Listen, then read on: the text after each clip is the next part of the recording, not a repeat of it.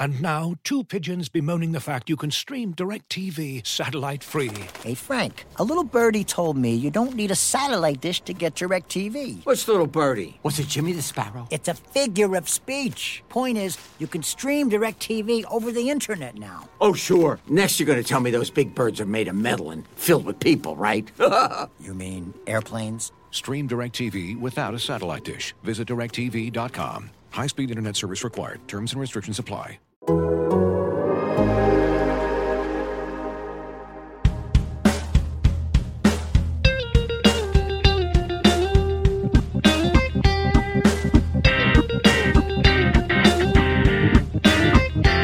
Welcome to Rates and Barrels. It is Friday, July 23rd. Derek VanRiper, Britt Ghiroli, Eno Sarris here with you. And of course, we are presented by Topps. Check out Topps Project 70, celebrating 70 years of Topps baseball cards. The trade deadline frenzy has already begun. We're one week ahead of the actual deadline. It falls on Friday, July 30th this year.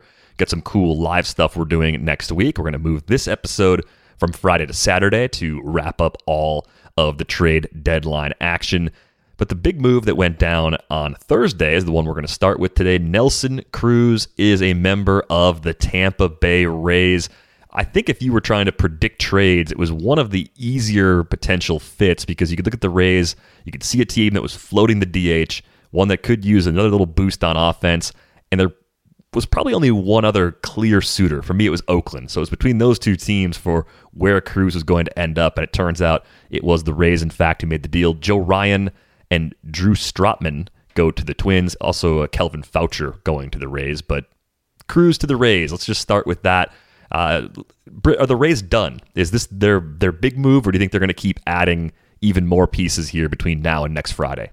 So I thought this would have been it, except listening to Erik Neander, the GM of the Rays, talk to reporters yesterday, it seemed like they're pretty committed to kind of going all in, or I guess as all in as a team like Tampa Bay with that kind of constraints in the payroll and and things you know can go. I think what kind of keeps me from being like, all right, they're they're done. They're they're not going to make any more moves. Is that farm system is loaded. I mean, they traded two prospects to Minnesota who has a pretty good farm system. Both of those guys moved up several slots um, because the Twins farm system, which one has graduated a lot of top guys recently, uh, and two is pretty well respected around the league, just isn't as good as Tampa Bay's. I mean, they can trade away young pitching and there's 10 more guys behind them. You know, we've talked about this for years, the secret sauce with Tampa Bay. So do I think that the Rays are done? Not necessarily. Um, if I'm another team, Am I hesitant to deal with the Rays? Absolutely, because it seems like more often than not, they get the better end of the stick here.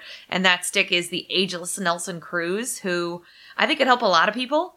What was most interesting today to read is, is Ken Rosenthal, our colleague, said that the Padres were also interested in Nelson Cruz, which sounds crazy, but sort of tells you a few things. One, everyone wants Nelson Cruz's bat, and if they have to find a spot for him, they'll find a spot for him. And two, how beloved that guy is. And I wrote about this in Denver in the All Star week, but Manny Machado told me he's the best teammate I've ever had. I wish he was on my team.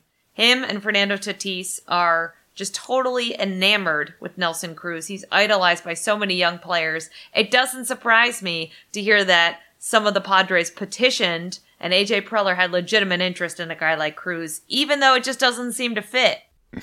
Yeah, you got to make room for a guy like that. But the perfect fit was Tampa because they uh, strike out more than anybody in baseball. And Nelson Cruz, uh, there's only like I think there was three players that have more power than Nelson Cruz and strike out less, and their names are Vlad Guerrero Jr., Matt Olson, uh, and Max Muncy. So he's a great combination of contact and uh, power.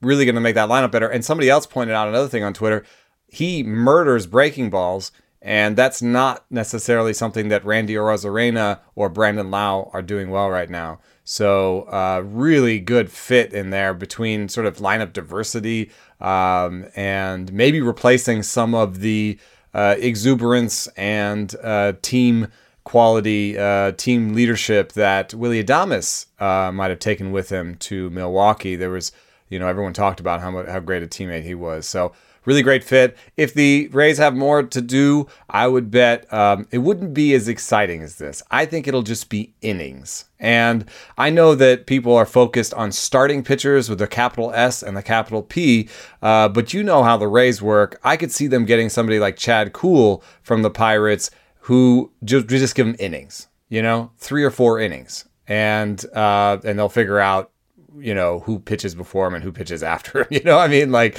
you know that sort of deal where they they they see something they like in a guy maybe they think they can increase his spin efficiency or this or that um, and uh, and they'll just get innings from somewhere. I just don't see them paying uh, for like Jose Berrios. They would have you know probably put him in this deal and made it bigger. Or uh, i don't know who are the other frontline starters that are that are out there for on the trade market It's thin. I mean, I think it's more like Tyler rental types Tyler for the most part. yeah, Kyle Gibson, Michael Pineda, who also could have been added to this deal if they wanted to go that route. Maybe you trade for Jon Gray. I don't know. Like I, I think a lot hinges on how they feel about Tyler Glasnow and his recovery and the likelihood that he's giving them high quality innings later this season. I think if they were going to make one more splashy move, it would probably be for a starter that we don't expect to get moved, right? It's not going to be for one of those rental guys necessarily, but it would be the kind of trade like so on the athletic baseball show for Friday, uh, Keith Law suggested Sandy Alcantara could get moved because the Marlins have a surprising amount of pitching. He you know, was talking about the connection between the Yankees and Marlins. Obviously, a lot of Yankees front office people, including Kim Ng, have been with the Yankees. They know the system really well. That pipeline has been open for a few years anyway. That all makes sense. maybe they actually give up a piece like Taylor Walls for that. Right. You know, people. We were talking about Taylor Walls for for Franco here, but that doesn't make sense because you don't have you wouldn't have anything beyond this year. It's a rental. But if it's Sandy Alcantara, if, they if they believe in in his arm um, to that extent, then they could give up Walls because Franco slides into to shortstop, and the Marlins have a bit of an issue. I mean, like Miguel Rojas is okay, but I don't think he's under contract after this year anyway. Um, and uh, getting somebody like Taylor Walls and a, a pitching prospect might be something that they look into. Yeah, I just I think it could be something unexpected if there's another big move. Otherwise, if they can't find what they like, I think you're right. I think it's just adding some volume, adding some depth, and in doing what they often do. But that puts a lot more pressure on the young guys there. I mean, especially someone like Shane McClanahan. Like I think they expect quality innings from him, or at least from Patino. One of those guys will have to step up if they don't add more to this rotation. And I think Glasnow getting healthy is a huge part of the Rays calculus too, and we'll know a lot more how they feel about that based on the next wave of moves that they make. As far as that return goes, Joe Ryan's a guy that came up on this podcast uh, probably February or so, maybe even before that, in part because he was interesting for really deep fantasy leagues, just in case the opportunity came along. The numbers in the minors were really good. You know, I think at the time you threw a bucket of cold water on him as a, a deep sleeper. There was something in the profile that you didn't like. The results so far this year at AAA have been good. I think the, the benefit for him not being in Tampa Bay is that he could have a path to more innings. The drawback would be that if the Rays had kept him, he probably would have had an opener in front of him and he would have been managed very carefully. And the quality of the innings would have probably been higher, but now he's got a clear shot to maybe be a starter in Minnesota, if not immediately before the end of the season. I mean, the comp for me is Yusmeiro Petit because he throws this invisible, and I don't know if I can do this, but here on I'm trying to show it on YouTube, but like basically when his arm comes through, his shoulder he leads with a shoulder. Ah, thank you. I get the whole. look at this. Woo! All right, so when he comes through, he kind of leads with his shoulder with his elbow, and then the ball pops up. Um, and that's what Ben Lively did, and also that's what Yusmeiro Petit does, and that makes it hard to catch that release point. You don't see the ball; he hides the ball, it comes out, and then pop. So, uh, and then on top of that, it's a it's a high, it's like a a, a, very spin efficient release. So he's got ride, um, and he's not super tall. I mean, six two. Uh, he's not super short, but like the basically, it's a kind of a, a little bit lower release point and then a, a lot of ride. So anyway, the fastball is great, and that's why he has so many strikeouts. But the secondaries um, haven't really necessarily come together. So there's uh, for him to be a starter, the secondaries have to be good. And I, right now, he's shown like a decent cutter and just flashes on the changeup. Yeah, so still some work to be done, but at least someone who's going to be on the radar in AL only leagues, I think, with this opportunity. Maybe a mixed league streamer before the end of the season, but I think Eno did a pretty good job outlining the flaws and the things that might hold Joe Ryan back from being uh, anywhere near as effective in the big leagues as he was in the minors. And of course, the big question for today's show, the meat in the Friday show sandwich you know, what's next for trade deadline moves, Britt? Like, what's the next domino to fall? Who's the next player to move? I think there's a handful of guys you hear uh, in pretty much every set of rumors you see in just about every trade deadline forecast sort of piece. So, who's it going to be? Who's the next big name to go, and where do you think they're going to go? My money's on Trevor Story. I think that there's little to no incentive to not trading Trevor Story at this point in time, and I think uh, the market for that guy, a lot of teams have checked in. I think the Yankees were the the most recent one, and in that move, they would what move Gleyber to second. I think I saw would kind of be the plan um, for that. The thing though is the Yankees lost an absolute heartbreaker last night. I don't know if you guys saw that game with the the wild pitches and um, I don't know who had it worse, the Yankees or the Dodgers losing on that check swing call. Um, there were some really, really gut wrenching losses around the game last night, but I think Trevor Story is probably the next guy who gets moved. Um, I think a lot of this trade deadline really depends on the Washington Nationals and, um, spoke to Mike Rizzo the other day at Nats Park and he kind of said, and I think this is true for probably a lot of teams right now, guys, that they have a dual approach right now. They're either going to sell or they're going to buy and they've got scouts and people and scenarios on both sides. And it depends on what happens the next four or five days which is yeah. why i think i mean which is gonna to me is really gonna impact what happens here. Because a few weeks ago we all kind of thought maybe the tigers would be um, this team that was just roadkill and people would just pick them over. Well now they're really good and they're in a position where they probably aren't going to do anything and why should they right? Yeah um, and they hired aj hinch who's a win now guy Yes, and the Orioles would be an obvious team to be like, oh, let's feast here. Well, John Means hasn't been good since he came back from the IL. His spin rate has been uh, down, suspiciously down. Uh, they're not trading Trey Mancini, and they're not trading Cedric Mullins. So where they don't really have anyone either. So where you know, obviously the Rockies have some pieces that can be moved. Seattle has overperformed. Uh, you look at this list, and, and do I think Kris Bryant finally gets moved after three years of trade rumors? Probably. Um, but there just isn't that many teams that are in total, hey, let's sell everything, burn it to the studs mode. I think a lot of teams are in that weird in between. And that's why I think that 48 hours before the trade deadline could get pretty wacky as teams kind of have to decide that have been straddling this line. Yeah. You know, I was talking, I was on the Mets podcast uh, with Ted Berg yesterday, uh, and he pointed out that the Braves come to town for a four game series that ends on the trade deadline. and the Braves, if they get swept or if the Mets take three out of four, they could really sort of put the nail in the coffin and turn the Braves into sellers uh, pretty quickly there because because of just how you know that division shakes out, how they lost Acuna and so on. So I think there will be a, a few teams. The Yankees uh, seem like they're kind of in that boat too, where you know, I think they'll buy, but like the the extent of which, you know, do they give up Clint Frazier? Because that was the rumor, giving up Clint Frazier for Trevor Story seems like that's an aggressive move for me. You know, because I think Clint Frazier is a big leaguer. I know that there's other people who don't, and he didn't have a great year or whatever this year. But I think Clint Frazier is a big leaguer, and you're giving up a lot of years of a big leaguer for a rental and Trevor Story for a season that may just be a lost season. you know, it kind of has a little bit of that feeling, even though I've been the one saying the Yankees are good. Like that doesn't good teams don't always play play well. You know, good teams don't always win and make the postseason. So uh, I would be cautious about giving up Clint Frazier, and that's why I thought Story might go to the Athletics, just because I was looking at the market and being like, who's going to be desperate for a shortstop? You know, who who wants it the most? And to me, Elvis Andrus is now sort of a bottom five shortstop in the league, and that could be a, just a real easy way for the uh, Athletics to increase their run production. Uh, is to get Trevor Story, and if the mar- rest of the market doesn't pony up, I could see uh, the A's coming up with something that the Rockies like. But um, if the Yankees are going to go with Clint Frazier, then he's not going to Oakland. Yeah, I think a lot of the contending teams have needs beyond shortstop. Like most contending teams have a good young shortstop holding that spot right Yeah. now.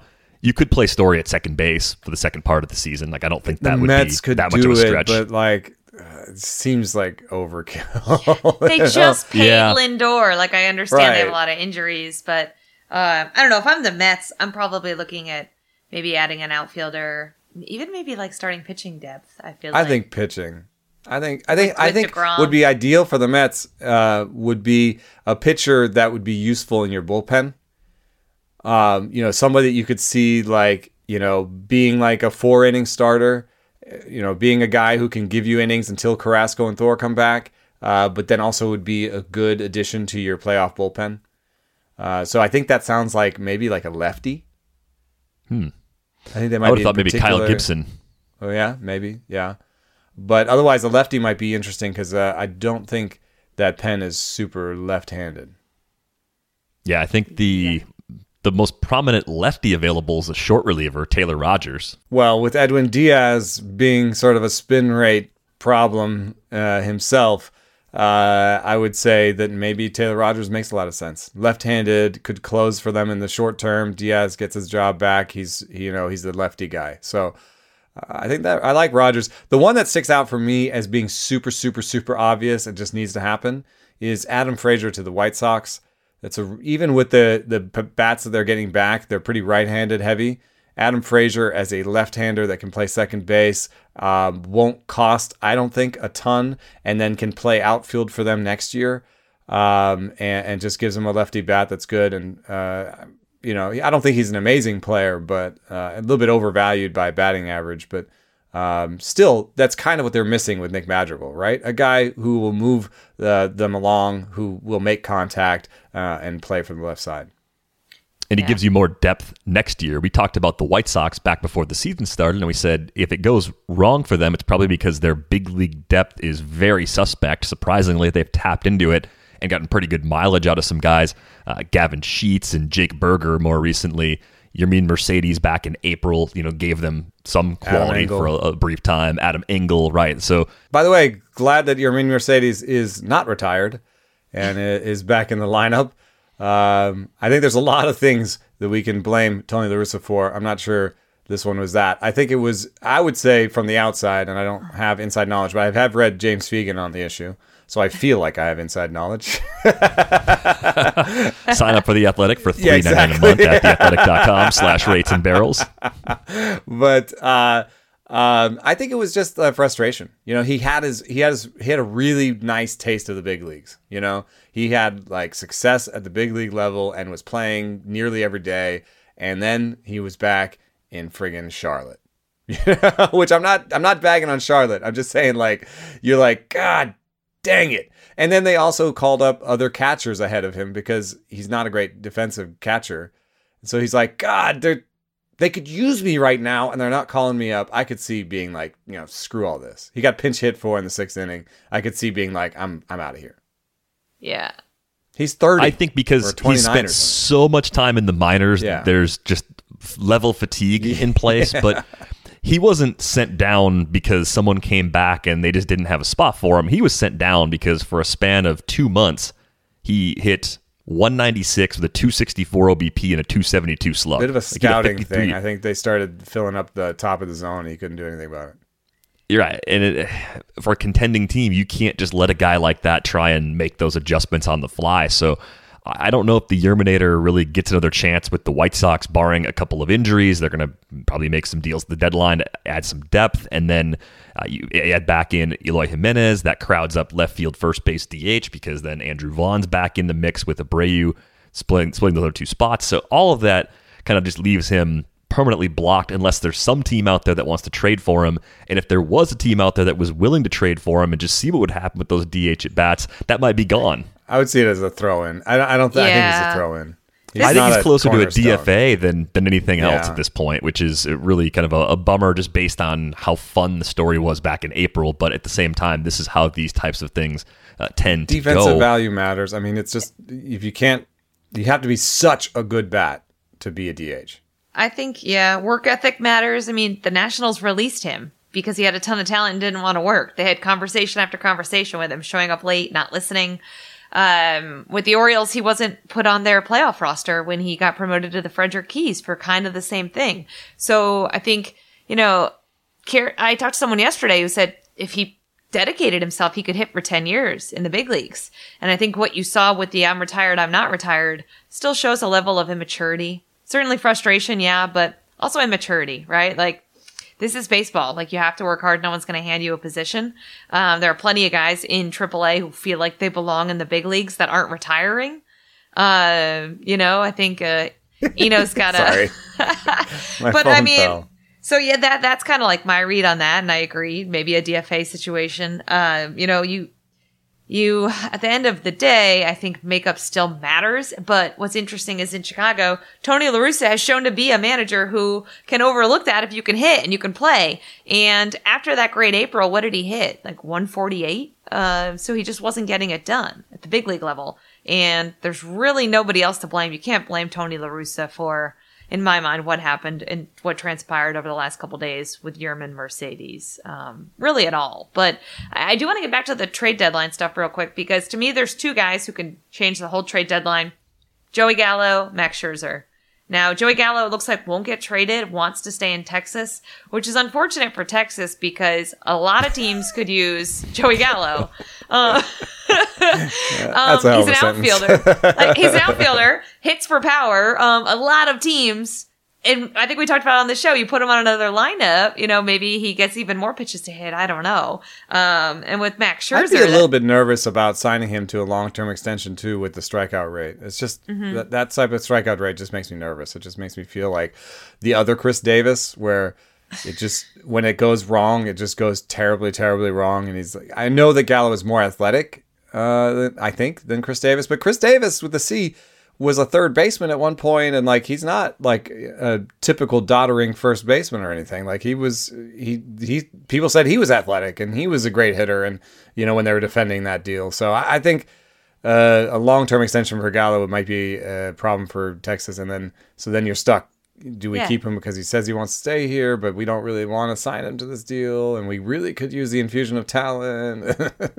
yeah. Yeah. trade him. You have to trade him. I, I, he's not a pending free agent, right? He's got one more year left, so it, you get a lot more for him now than you would mm-hmm. in the off season or next next trade deadline.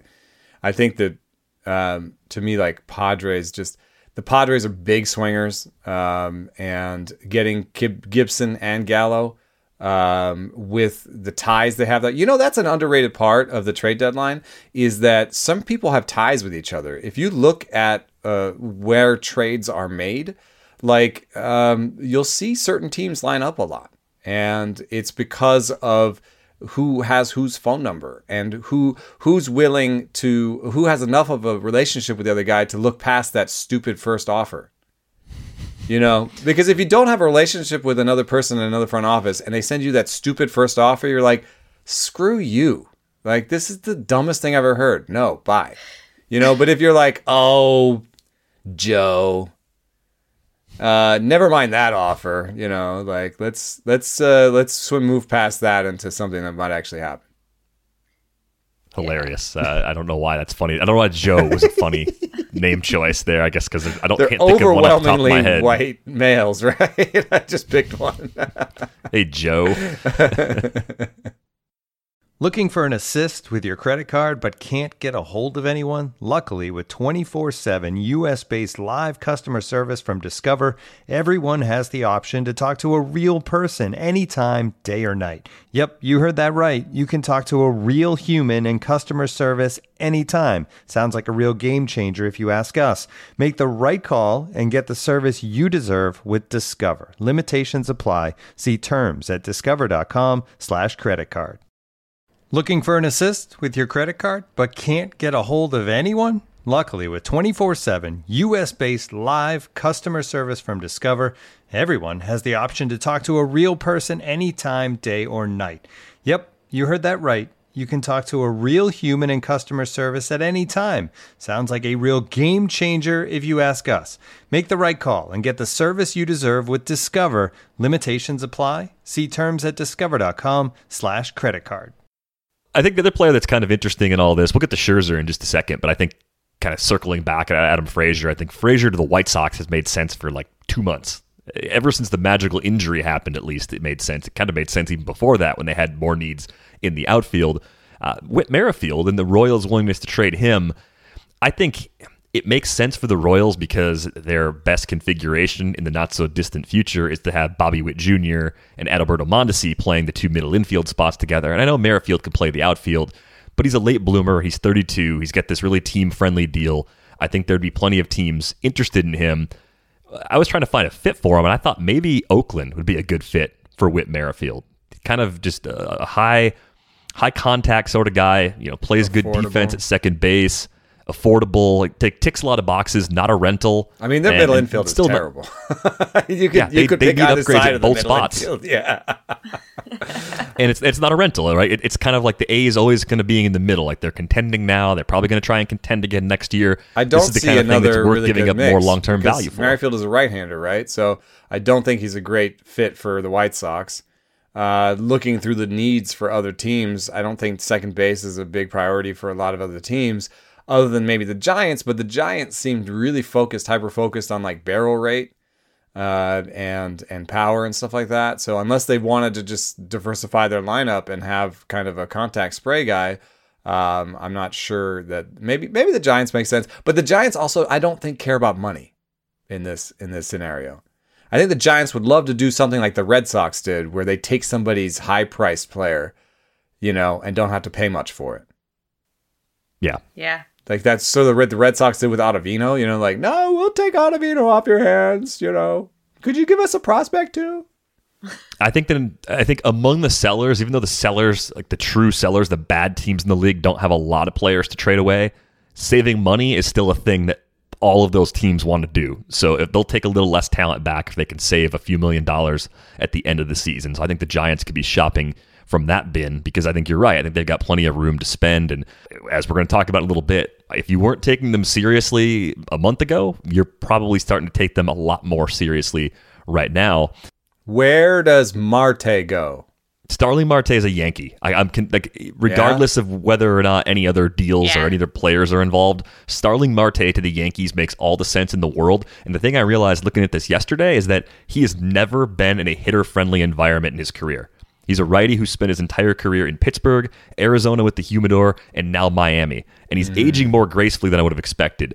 Some of his OBP, which this year is, is a career high walk rate, but some of his OBP is getting hit by pitches a lot, which is something of a skill and obviously an occupational hazard on top of that. So a little Why risky. he's on the IL a fair amount. Yeah. Right. I think it's I think it's a skill to get hit by pitches though, it, or or it's just a, a willingness to absorb contact. It's I like guess a we'll say. place you stand in the box sort of deal. but uh, I, I I just think that it's interesting because the Astros and the Phillies uh, could really use center field upgrades, and the Phillies are talking a big game about being willing to go into the luxury tax and you know wanting to go in, and they're in a division that's gettable. Yeah. They're not good though. It's such a weird. like, There is that. I think Victor Robles needs to become a Philly someday, just just to see what happens when those two worlds collide for Britt. I'm sorry, you guys. Their bullpen was a, is historically, or maybe not. It's off that pace a little bit, but some of the stuff that was going on with that team. Um, do you guys think they're a playoff team? I think they can be. kind of like a 500 team. No, no, no. this is a yes or no. Don't dance around in the gray area. Yes Well, or a no? 500 team is not a playoff team. Are they a playoff team? Well, I guess I'm have, saying I have one I question before I No, no, answer. no, no, you How guys- healthy is Jacob Degrom? If Jacob Degrom is not He's healthy, already throwing. He's already out there throwing. Yeah, but this is like the third little blip that he's had with his arm in the last couple of months. Let's say DeGrom doesn't come back or doesn't No, stay I don't healthy know. when With he does. DeGrom, Thor, and Carrasco, they have enough, like, you know, one of these guys will be all right and pitch well. One, one, At least. one, maybe, maybe one. I hope for their sake they're all healthy. I want to see all those guys pitching. The Mets should be able to cruise to this division, but if the Phillies actually are aggressive, if they're actually going to make multiple moves, they can be a playoff team. I think I still believe their foundation Kimbrel, is a Marte. notch better than Britt does. Uh, Kimbrel, Marte. this was the weakest answer by either one of you guys. Uh, yes or no? I said they're a 500 team yeah, and not did. a playoff Derek's team. been dancing around, probably worried about his Twitter mentions later after this goes Oh, live. come on. My Twitter mentions are garbage anyway. I'll say no. They're not a playoff team, but they're not your, total your idiots for buying. is if they if they try and if they make the right moves, maybe they can get in it. And if the Mets fall apart, I I, I hear it. it. The division is surprisingly terrible. Yeah, and you know what's interesting is Rizzo said he expected this. I asked him this week. He's like, "Yeah, I thought 88 wins would be like kind of like this division would beat up on Wow. each other." I'm like, That's the projection. The 88 wins. You know, it's also interesting. The Mets and the Yankees have the exact same run differential, the exact same record, and the exact same projection, and just completely different narratives around them. Partially because of the rest of the division. "Yes," but also to me, the Mets are a more watchable, fun, entertaining team when everything is equal. When when there's health on both sides. To- I, Interesting. I think, don't you guys? They're they're a more entertaining team. I want to watch Degrom. I want Hmm. to watch Lindor.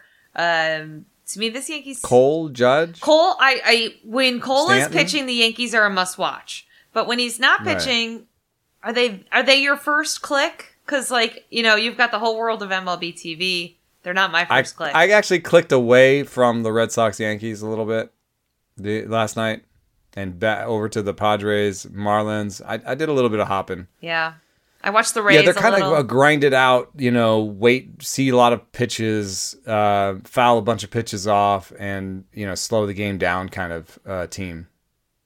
Generally, I, I think with the Phillies, offense pretty watchable. Bullpen not watchable. So for the first seven innings, watch the Phillies. Once it gets to about the eighth inning, you're Phillies fan. turn on something else. Change the channel. Mhm.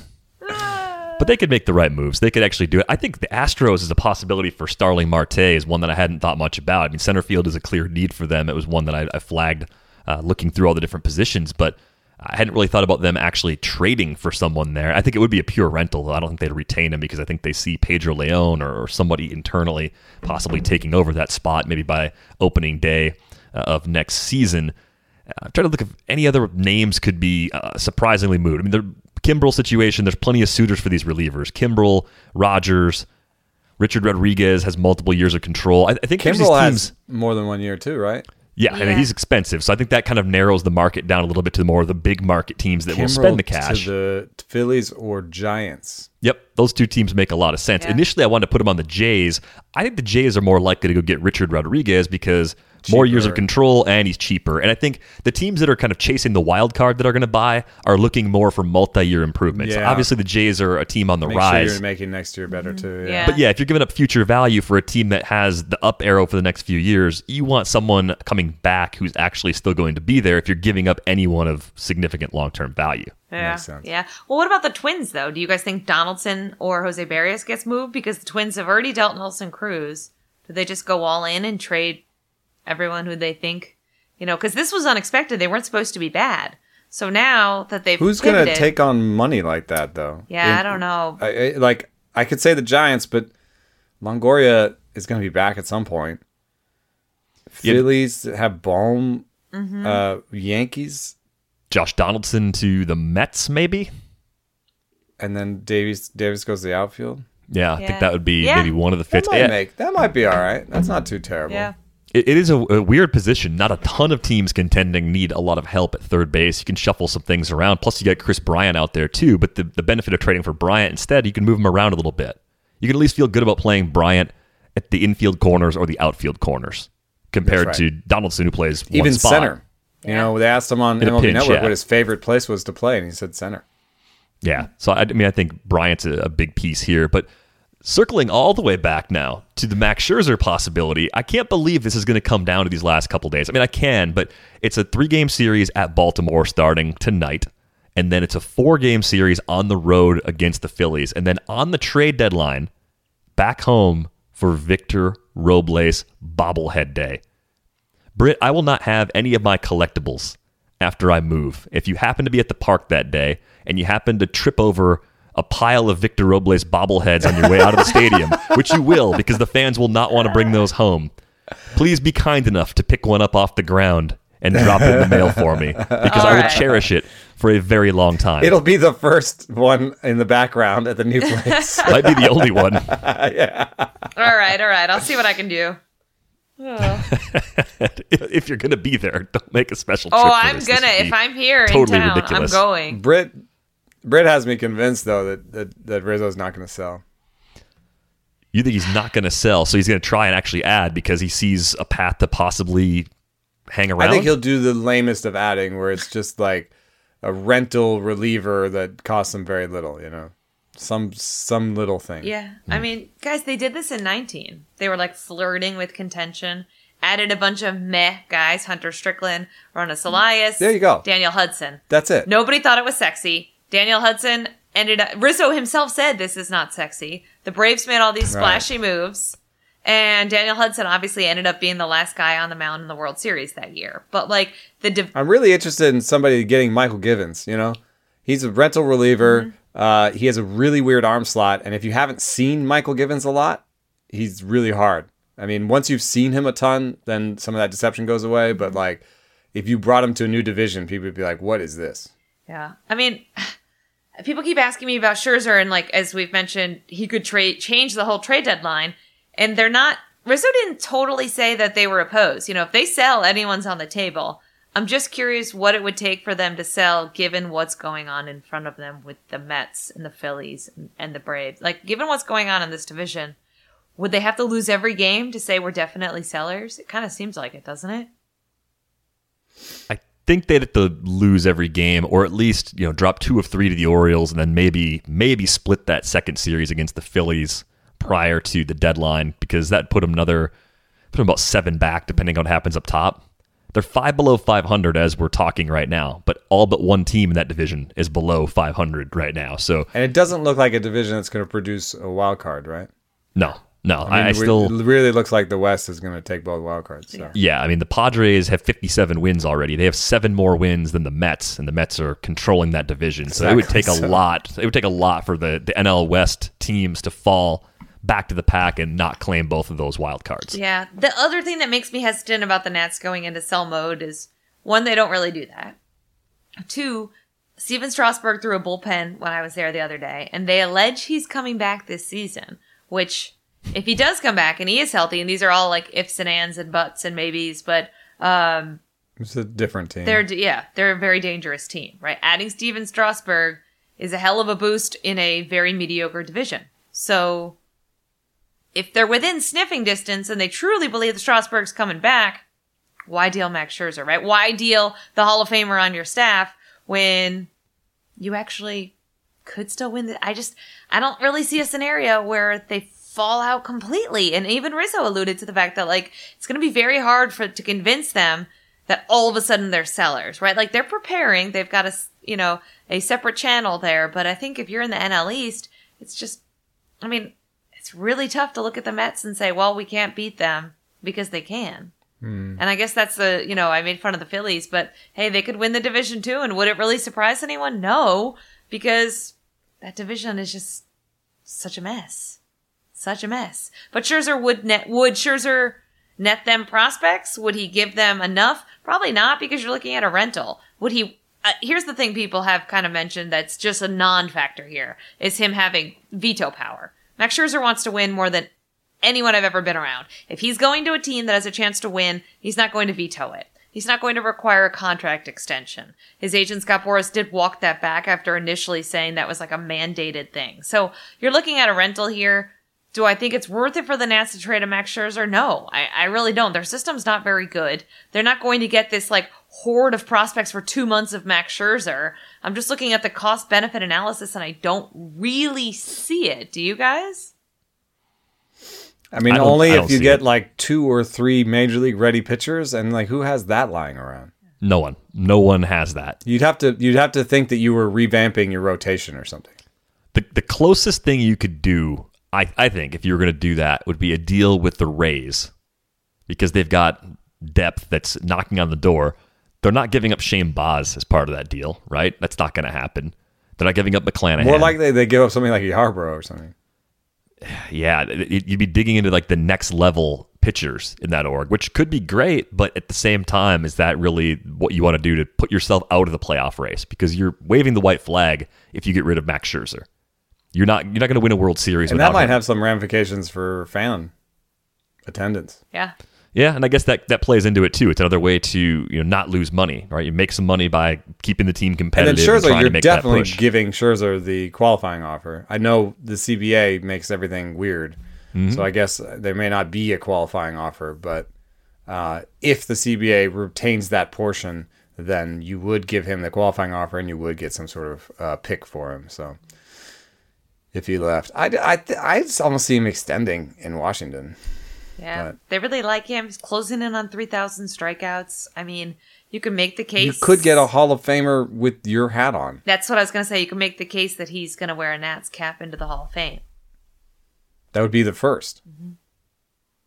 So I, I don't know. I, I it's a little it's a little bit like the Bumgarner thing, but not quite the same because Bumgarner was more obviously not as good anymore.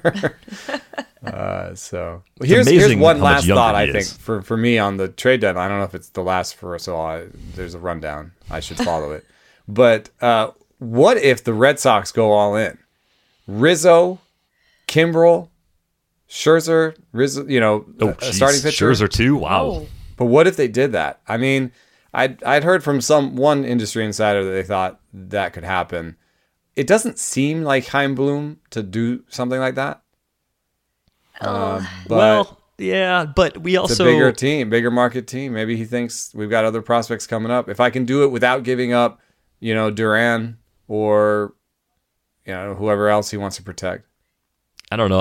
I think to make that many moves, Casas or Downs or some of those top end prospects Would would have, have, to go. go. Somebody have to go, right? I, I But would what if you so. could pull it off? Because there's a fair amount of rentals in there, right? Rizzo's a rental. Scherzer would be a rental. Kimbrel's high high priced. I think you Maybe can. the may- maybe the Cubs give him up for less than you expect because he's uh, costs money. Yeah. Well, yeah, because four months ago, if someone had said, "Oh, Craig Kimbrel's going to be someone that a lot of teams want at the deadline," you would have had pushback on that, That based too. on what had happened in the previous two seasons. Volatile, you know, season to season. Maybe you just let him go, and you get you. I bet you could. I I think you might be able to get Rizzo uh, a rental starter and Kimbrel uh, without giving up Downs or Casas. I think you might be able to do it. maybe, yeah, maybe g- without giving up a top five but a prospect, or maybe Scherzer, the, the, I don't know. Not, if the best player you give up is if- Tanner Once you start talking Scherzer, I don't know. yeah. if it's Tanner Houck plus depth, maybe you do it Yeah. because that's a I like Houck, huge windfall. That'd be a good Houck get for the a great Nats. stuff plus number. By the if way. if Yeah. if we were going to trade rankings today. Scherzer, Uh, if we were going to trade Scherzer, I think Tanner Houck fits the bill of big league ready starter who's really interesting. Again, it's a white flag move for the Nationals, but he's a guy that's in their rotation need next to year. Include the bat too, maybe Casas or something. I don't know. Yeah, it's hard to imagine what that trade would be. It's really, really look hard like. with the high name rentals. Mm-hmm. You know, Nelson Cruz is a great bat, but he's a rental, and he got back two guys who might be relievers. He's a rental DH. Yeah. Yeah. He's also a rental DH. He's also 41. He's also forty-one. Hey, he told Eno and I he takes a lot of naps. That was his big uh, secret. That's his There's key. no secret. There's no secret. He said, "I take That's naps." his key to staying young. Well, hey, look, there's obviously a lot that's going to happen here in the next week, and we're as excited as anyone to see how it plays out. And like I said, we'll talk about it in greater detail again after it goes down next Saturday. So, no Friday episode next week. We're doing some live stuff on Friday afternoon, but Saturday will be the release of the trade deadline recap show, which is one of my favorite shows each and every year. And now, two pigeons bemoaning the fact you can stream DirecTV satellite free. You see this? A family watching baseball on DirecTV with no satellite dish in sight. Let's heckle them. You call that changing the channel? Choke up on the remote, buddy. I hope getting all these games on DirecTV makes up for your mother not pre-chewing your sunflower seeds. DirecTV has the most MLB games. Visit DirecTV.com. Claim based on total games offered on national and regional sports networks with choice package or higher. Availability of RSNs varies by zip code and package. High speed internet service required. Terms and restrictions apply. And now, two pigeons bemoaning the fact you can stream DirecTV satellite free. Hey, Frank, a little birdie told me you don't need a satellite dish to get DirecTV. What's little birdie? Was it Jimmy the Sparrow? It's a figure of speech. Point is, you can stream DirecTV over the internet now. Oh, sure. Next, you're going to tell me those big birds are made of metal and filled with people, right? You mean airplanes? Stream DirecTV without a satellite dish. Visit DirecTV.com. High speed internet service required. Terms and restrictions apply. All right, we mentioned this uh, a little bit earlier. The Giants Dodgers series this week was a big one. Pretty wild turn of events, especially in the final game of that series on Thursday night. Dave Roberts ejected for the second night in a row. Uh, another blown save for Kenley Jansen. Circumstances in this one, though, Dave Roberts was right to be heated. He was right to get tossed from that game. The Dodgers rightfully like won the game. There was a very close play at second base. It was a forced play that would have ended the game. After review, was overturned. Runner was called safe. That extended the inning. And then Darin Ruf did not hold back on a check swing. Uh, even on appeal, he was still deemed to have not swung the bat. Roberts lost it. Kenley Jansen's meltdown continued. The Dodgers ended up losing 304 to the Giants. So I hinted at this a little bit earlier, you guys. Like, I think we all kind of expected the Giants in the second half to softly kind of fall to the third position in the NL West. And our question at the time was more are they a playoff team or are they going to be the first team out of the playoffs? Like that was sort of where we're at. If they're going to add, if they're going to spend money, if they're willing to keep building on this roster, I think given what's happening with the Dodgers up and down that roster right now, the window for the Giants to actually win the NL West has opened. And I did not expect this to happen, but plenty of reasons to believe in it now. So, how much has your perception of the Giants changed just over the last month or so, Britt? Just over the last couple nights, I feel like it's changed. Just watching those games, it's interesting. I'm with you, Derek. I kind of expected them to fade. I think we kind of all did to some extent. Uh, but, you know, whether they should have won last night's game or two nights ago, we can sit here and debate. The fact of the matter is they found ways to win. And I can't tell you how many times we've seen these teams who have no business winning games, winning those games, right? Like it happened all the time in 19 with the Nationals. It happened back my first year in 2008 with Tampa, the Tampa Bay Rays. They would literally just like steal wins from the throes of defeat. And that's what this Giants team is doing. Like that play at second base, the check swing. I mean, Dave Roberts has gotten, got thrown out. He's not like a typically boisterous guy, right? He's not Ozzie Guillen. He's not like, you know, he's not going to go out there and argue every second. He got thrown out now in back to back games. And I think it shows you a few things. Um, one, that there were a lot of bad calls, but you know, two, that this Giants team is just going to take every break and turn it around. I mean, nobody asked Kenley Jansen to implode after those calls went against them. I think if you're the Giants, you win these kind of games and you're like, man, like we could we could beat these guys no matter what. We could beat these guys even when we should have lost to these guys. And there's no real way to quantify that. Uh, so to me, this Giants team is playing with confidence. Uh, they're playing with a lot of ability, and they're a team that, as we've talked about, is an older team. They're not going to all of a sudden panic in September and be like, "Oh no, we shouldn't be here." Um, they've got a lot of veteran guys, and I think that division now, to me, belongs to the Giants or the Padres. Um, I, I, see LA, especially if they don't go out and make these moves, um, really needing a starting pitcher. I see them kind of fighting, maybe for that third slot. Yeah, uh, Giants. A couple things stand out for me. Buster Posey's leadership. Uh, there was this whole thing about Bud Light and Tyler Rogers. So Tyler Rogers blew uh, the third game in the series um, on a on a big home run um, uh, by Will Smith, and said, "I'm just gonna you know have a, a Bud Light after the game and try not to think about it." Um, and then it was like Bud Light got involved, and you know things got corporate. But uh, the, the the the thing that I saw that was pretty cool was when he when Tyler Rogers stepped to the mound the next night, Buster Posey came out, and I don't know what he said. It probably wasn't nuts and bolts. It was probably just some sort of pat on the ass type of thing, you know. But he he somehow you know he has that kind of leadership, and Buster Posey has been uh, I think he's already a Hall of Famer, and I think he's a big part of why this team is great. Um, and then the other thing that I think of is just depth. Uh, you know, Farhan, when you when you talk to other executives about Farhan Zaidi, um, uh, and you talk about, oh, like I, I was talking to an executive and I said, you know, oh man, Farhan must just have a guy who just works the waiver wire.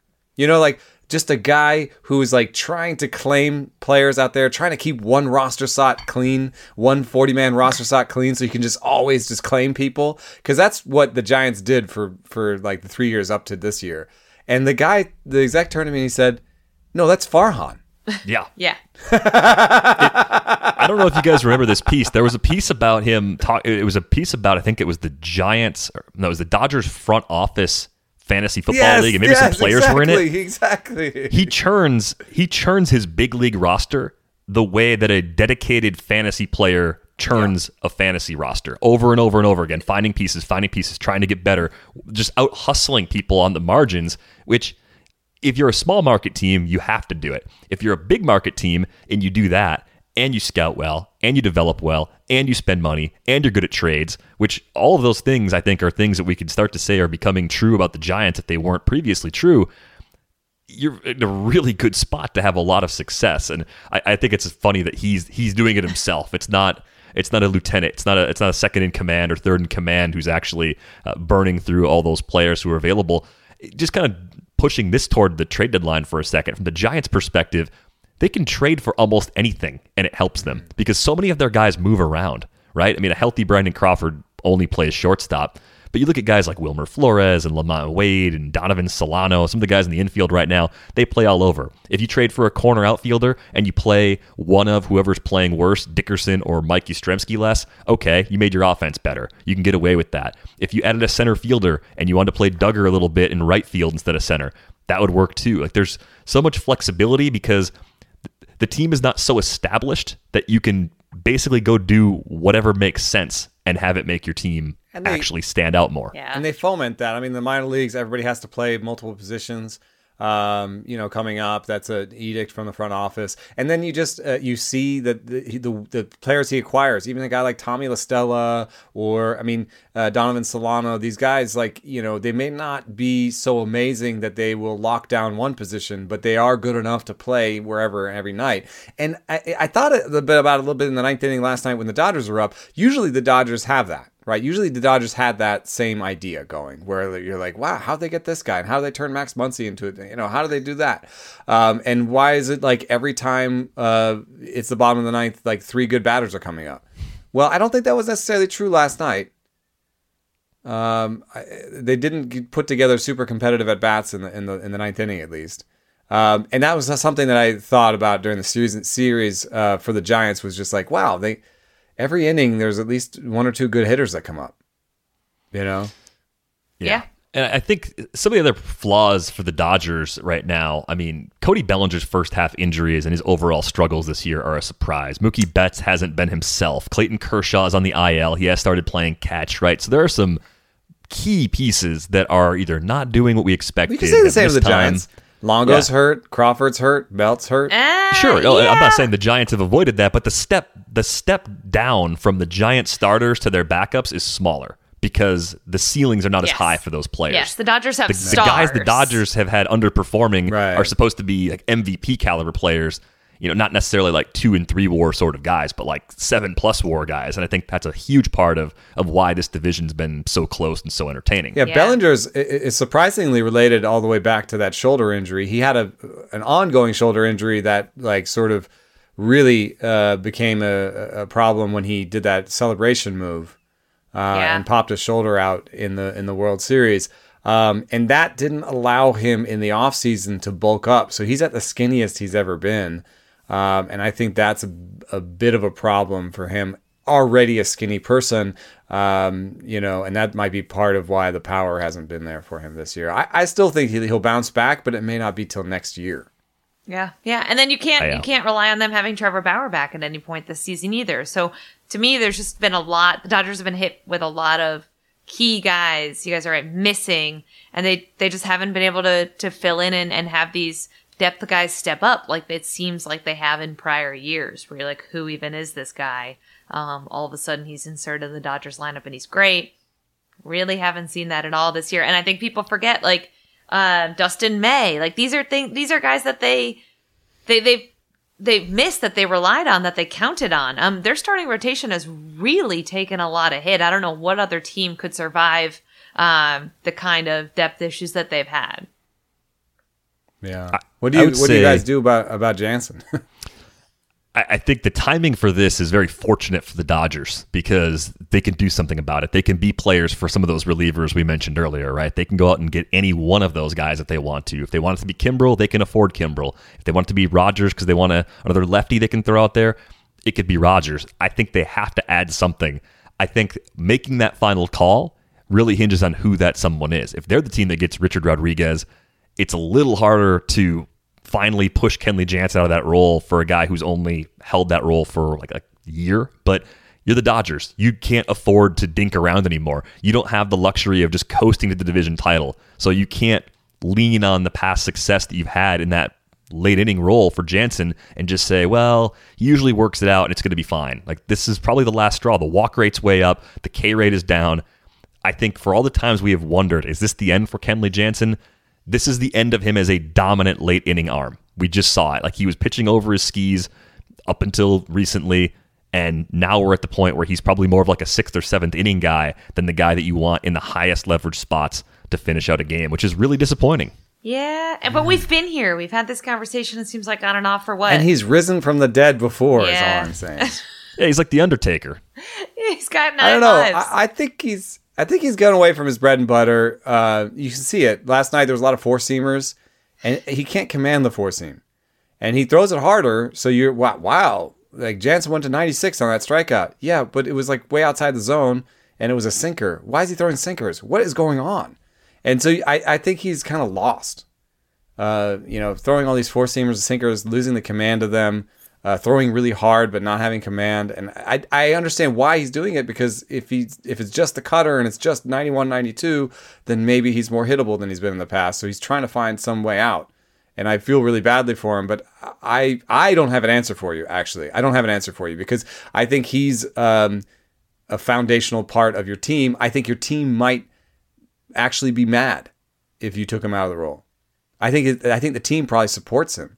I doubt there's many people on that team who are like, oh, we got to take Kenley Jansen out of this out of this closer role. I think they're mostly, mostly saying like, "Attaboy, get him back in there. you'll be fine." Like he's our boy Kenley, don't you think? I, I think that's probably how the sentiment in the clubhouse is right now. I think what you could do, get the help, get someone that you trust in that role if he continues to falter, see how August goes, and be Take ready to make earlier. that move. Right. Don't He's in the middle of blowing a save. You have another guy that you can bring out. Don't push this all the way into September. Don't let this be a question that's hanging over your heads if you do make it to the postseason. And you know, we're, we're if in October we're over on the their head playoff every shows, postseason. Yeah. I mean, it's Like, like they yeah, won a World like- Series with who's their closer.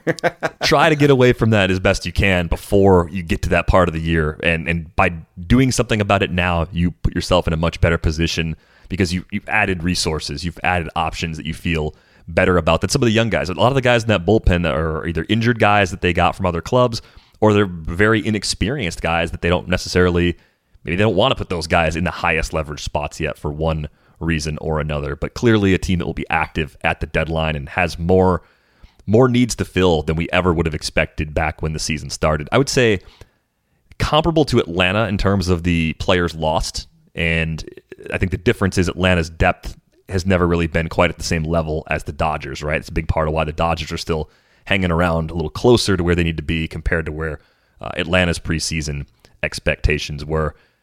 We had a big announcement on Friday. I want to get to this. Say hello to the Cleveland Guardians if you're watching on YouTube. Look at that. Look at that logo. What's what's the first thing you think of when you see that new Cleveland Guardians logo, Britt? Well, you already you you've kind of ruined it for me already, Derek, by saying it was the 1990s Angels, and now that's all I see. uh, Oh, I'm sorry. Pretty much what it looks but it's like. a little bit more blocky. I guess I'm not crazy about the font on the G. How about you guys? Um, I'm a big font gal. I'm not super crazy about that. I think it's supposed to. So the the Guardians are these Art Deco sculptures that are on the bridge. Mm-hmm. So I think it's supposed to be kind of an Art Deco-y font. Oh, like the Guardians of I, I get what it's about, right? The Guardians of Transportation. That like literally, people were talking about the Guardians of Traffic. I, I hope that's a colloquial thing. There's got to be a, a fancier name for them somewhere. yeah. I guess I have a, I have a we named our team after the Guardians of Traffic. I, it does seem to me like a money thing a little bit. Guardians and Indians are similar. Uh, they don't probably have to spend as much money changing over the G and the C. Like that's a very easy thing. uh, you know, I don't, I don't know. Also, I think I I think they, they probably brought in consult. They have they, they always bring in consulting firms, right? So the consulting firms say, well, you know, we polled some people, and some people really hate spiders and are really afraid of spiders, Yeah. so we can't do that. and then we asked some people what Cleveland rocks meant, and they didn't get it. They didn't know if it meant rocks or music or I I I personally like the music angle. oh yeah, Uh, I, like the spiders a little bit, but there's there's some nefarious history with the spiders too. Um, and uh, I, I like I thought they should lean into the music thing. They have the Yeah. Rock and Roll Music Hall of Fame there. You could have a whole season where only rock and music, rock and roll music Hall of Famers throughout first pitches. Yeah, You That'd know? be pretty sick, actually. Yeah. And I think the, the You cool could have thing. a ton of postseason con- like concerts and just lean into the whole music angle. yeah, Yeah, this is what we. I think this was our favorite idea. I think when we first knew they were going to make a change. I think what's surprising to me is that we had a bracket on the Athletic for fans to vote in, for readers and subscribers to to vote in, and Guardians won. It, it won the whole thing. It won over the Commodores in the finals with like a 56-43 edge. And uh, the Cleveland Commodores, at least you have the alliteration there, right? Two points in categories. Always nice to get that. But Does the most boringest thing always win? Because those are the two most boringest. I feel like. yeah. Like I agree with you. Okay, so if rocks was confusing, they could have been the Rockets. There's no Rockets in baseball. Could have been the Cleveland Yeah, or Rockets. Rockers. Or- yeah, like rockers. would be Rockers. yeah, like I don't know. Rockers lost. I Here, here were the options in the bracket. Here, here we go. So top to bottom, it was spiders and comets, rocks, red tails, rockers clash. Red Tails is pretty cool. guardians and grays, blue sox and blues, baseball club and captains, walleye and buckeyes. The buckeyes. I mean, I, I just you can't, with Can't Ohio do State, you just couldn't do it. And then the Cuyahogas and the Commodores. Uh, that's the county. And the Cuyahogas does not roll no, off the tongue but at it's all. You it's just Cuyahoga. County is the All right. Yeah, you might be familiar with Cuyahoga Falls from the movie Tommy Boy. Yep. Yeah. Walleye. Yeah. I don't know. I still like the the rocks based ones. I, I like rocks. I think leaning in, like, okay, I am not from Cleveland. I am not from Ohio. So maybe I'm the wrong person to put this out there. But like Eno, the first thing I think of when I think of Cleveland is the Rock and Roll Hall of Fame. Like that, that is the the cultural aspect of I do not think of the Cleveland Guardians of head. Traffic. But maybe if I lived in Cleveland, I would think of the Guardians of Traffic. Also, like I don't know, maybe LA needs a guardian of traffic. I don't know why it's a big Cleveland thing all of a sudden. Oh. They need an angry god of traffic to smite them down. I think this mostly boiled down to what doesn't offend everyone, and then also what um, is similar to the original name, so that they can keep it the money wise, right? They they can. It's very easy to change things over, right? No one's offended by Guardians, which is obviously key. It's always good when you can change. you kind of want to keep the color scheme, right? Yeah. Because that that's really deeply embedded. You know, you also want when you look out, you want to see old hats next to new hats Mm-hmm. and not have it be, like you wouldn't want to completely change color schemes or something that'd be weird then you'd have like weird red and green or whatever it is so like Yeah. So I kind of get. I think it was just the path of least resistance, right? Like you knew that it had to go. You, that's the that's the that's what i get yeah. Yeah, I mean, clearly it was, it was long overdue, a name that needed to be changed. I think we were all just hoping for something a little more exciting in the final selection. It could be worse. There are absolutely worse names. But exciting is not what people do with teams. Like if you think about it, uh, eighty percent of the league is red and blue. yeah. Yeah, a lot of teams are have the red- birds for red mascots. Boring, are birds honest. really that exciting? No.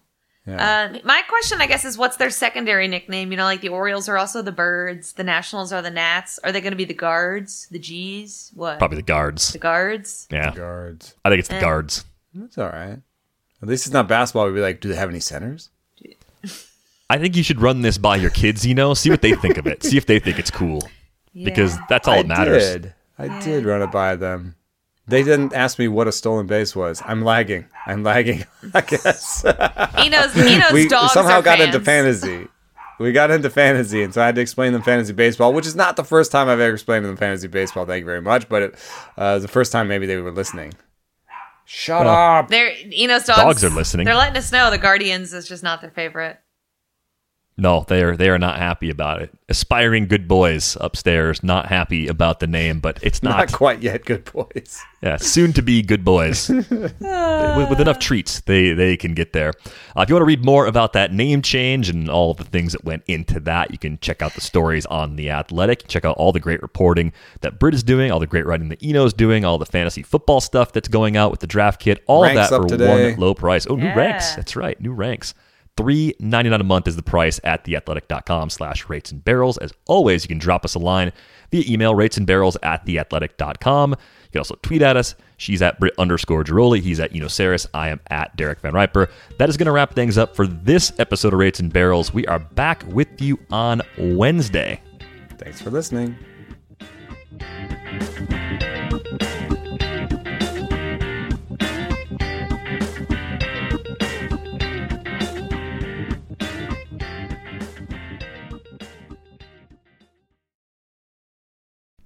As you've probably heard by now, we've teamed up with BetMGM this season. We'll be using BetMGM lines to make all of our picks, and we'll have special offers for our listeners each week. If you haven't signed up for BetMGM yet, use bonus code The Athletic, and you'll get a one-year subscription to The Athletic, plus up to a fifteen hundred dollar first bet offer on your first wager with BetMGM. Here's how it works. Download the BetMGM app and sign up using bonus code The Athletic. Make your first deposit of at least $10. Place your first bet on any game and claim your voucher for a one year subscription to The Athletic. See BetMGM.com for terms. U.S. promotional offers not available in D.C., Mississippi, New York, Nevada, Ontario, or Puerto Rico. Gambling problem? Call 1 800 Gambler. Available in the U.S. Call 877 8 HOPE NY or text HOPE NY 467 369 in New York. Call 1 800 NEXT STEP in Arizona. 1 800 327 5050 in Massachusetts. 1 800 BETS OFF in Iowa. 1 800 270 7117 for confidential help in Michigan. 1 800 981 0023 in Puerto Rico. First bet offer for new customers only in partnership with Kansas Crossing Casino and Hotel. Don't forget, if you haven't signed up for BetMGM yet, use bonus code The Athletic, and you'll get a one-year subscription to The Athletic, plus up to a $1,500 first bet offer on your first wager.